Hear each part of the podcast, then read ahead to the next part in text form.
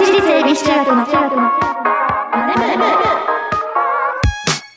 のタイムが鳴りました。私たち私立恵比寿中学です。今日の担当は出席番号ラッキー7星名美玲と出席番号14番国母ゆのがお送りします。この番組は私たち私立恵比寿中学のメンバーがマネー、お金について学び、考え、知識をつけるお勉強プログラムです。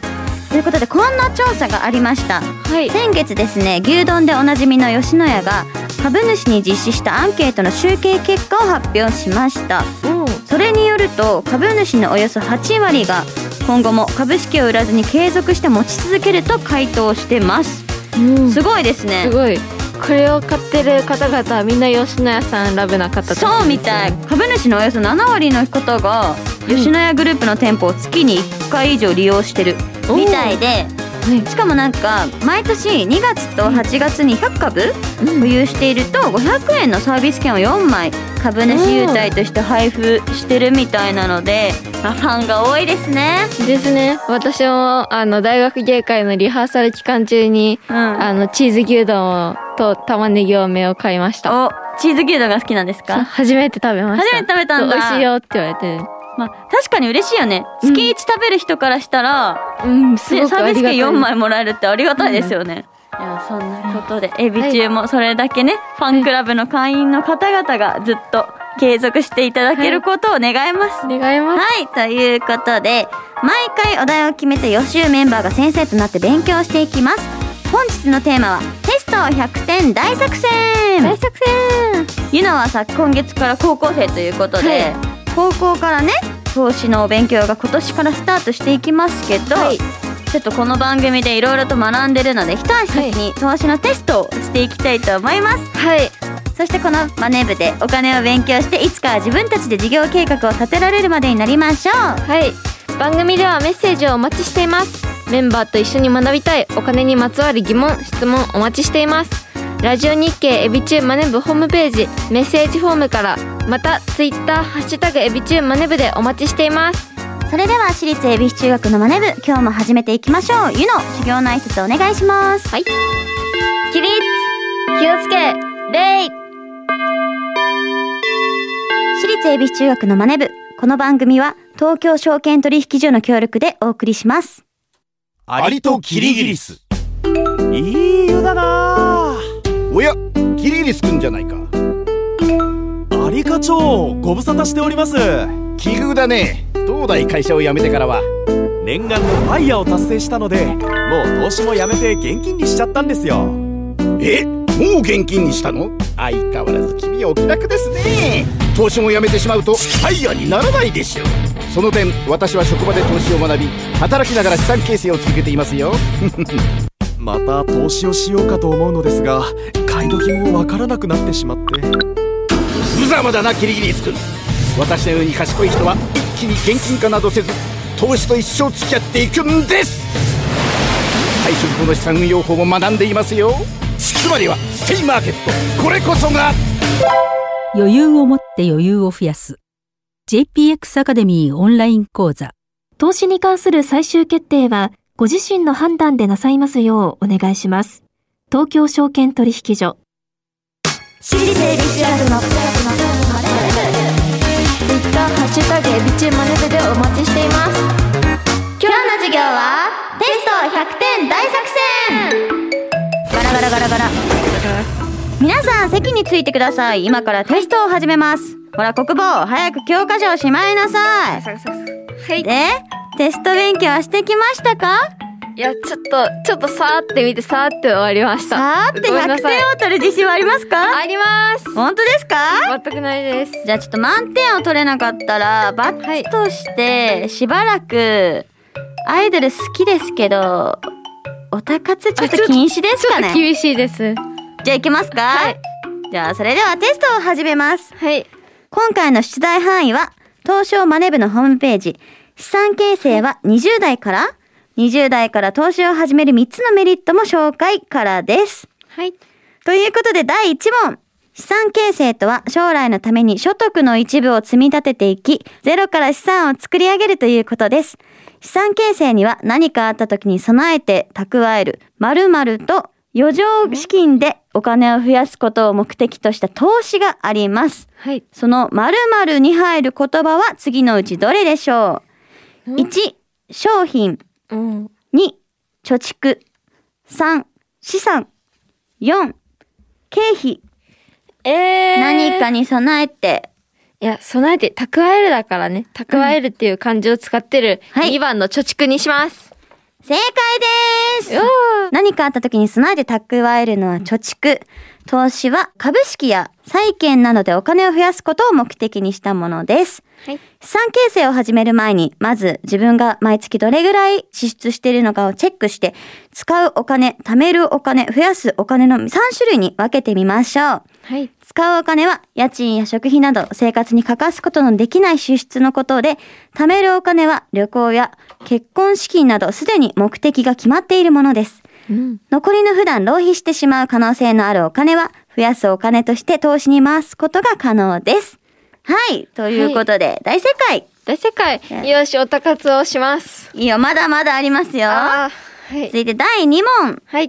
資産形成の投資では、購入時より売却時の価格が値上がりしたり値下がりしたりする価格変動リスクが避けられません。はい。しかし、長期投資、積み立て投資、○○投資などの手法を活用することでリスクを軽減できます。この○○に入る言葉は次のうちどれでしょう？ 1. 発散、はい、2. 分離、3. 分散、4. 分担ということで、ちょっと似てる言葉が続きますけど、これはすごく勉強したことですね。はい、たくさん聞きましたね、これは。はい、3番の分散にします。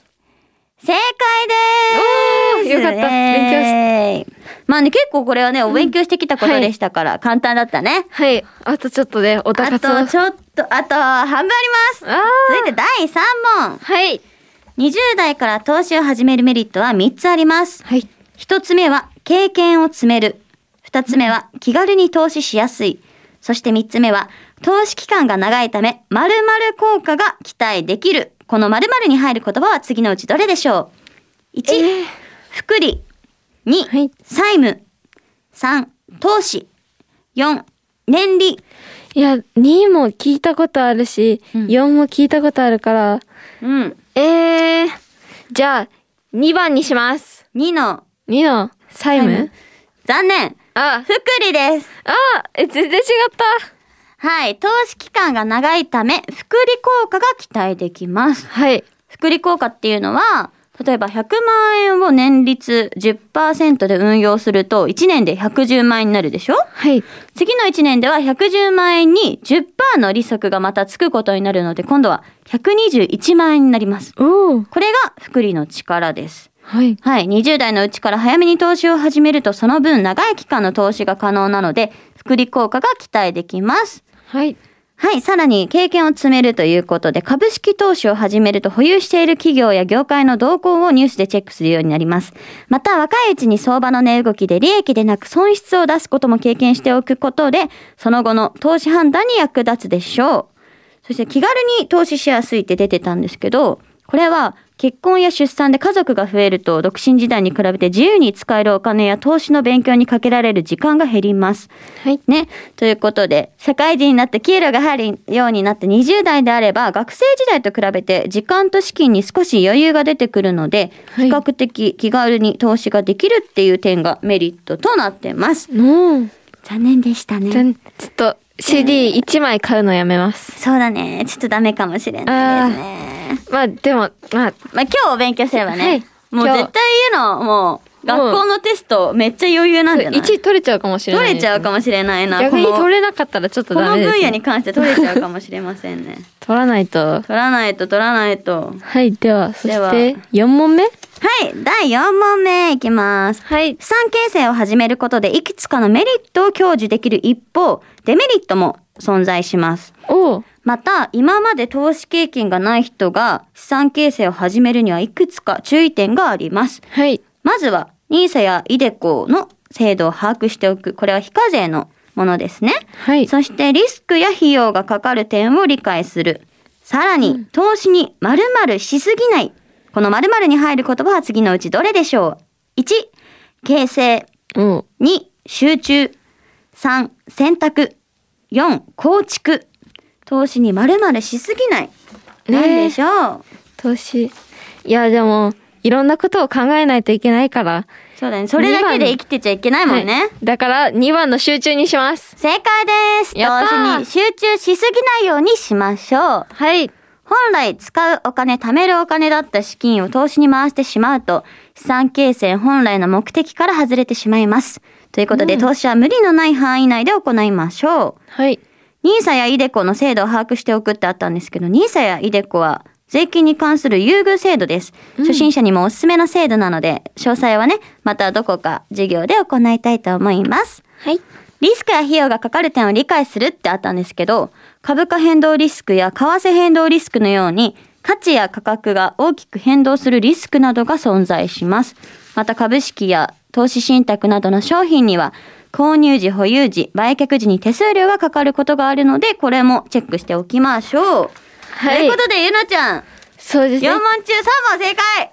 お、じゃあ、これから買う枚数、これは買おうと思った枚数の1枚少ない分買います。そうだね。ちょっと集中しすぎないっていうことを。集中しすぎないってことでね。はい。はい。はい、じゃあ最後に今日のテスト100点大作戦、ゆのなりにまとめると、投資はやっぱり難しいけど、ちゃんと勉強して覚えたら楽しい。は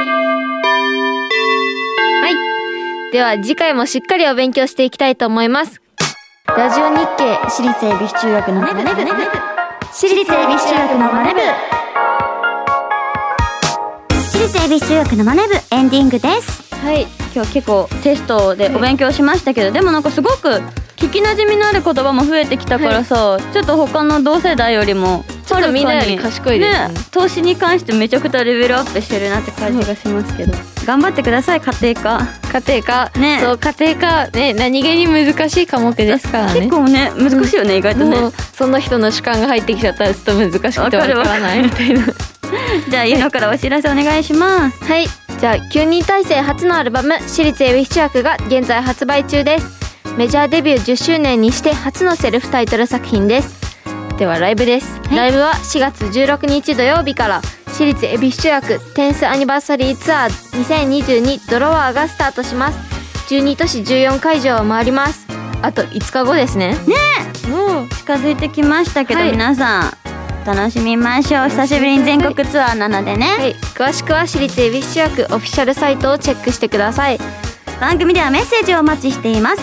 今日の授業の感想、次回の宿題について、そしてメンバーへのメッセージ、宛先はラジオ日経エビチューマネブホームページメッセージフォームからお待ちしております。はい、はい、またツイッターハッシュタグエビチューマネブでもお待ちしております。それではまた来週お会いしましょう。私立エビ中学のマネブ、ここまでのお相手は出席番号ラッキー7星名美玲と出席番号14番国母ゆのでした。お疲れ様でした。私立恵比寿中学のマネ部、この番組は東京証券取引所の協力でお送りしました。投資に関するご判断はご自身の責任において行われますようお願いいたします。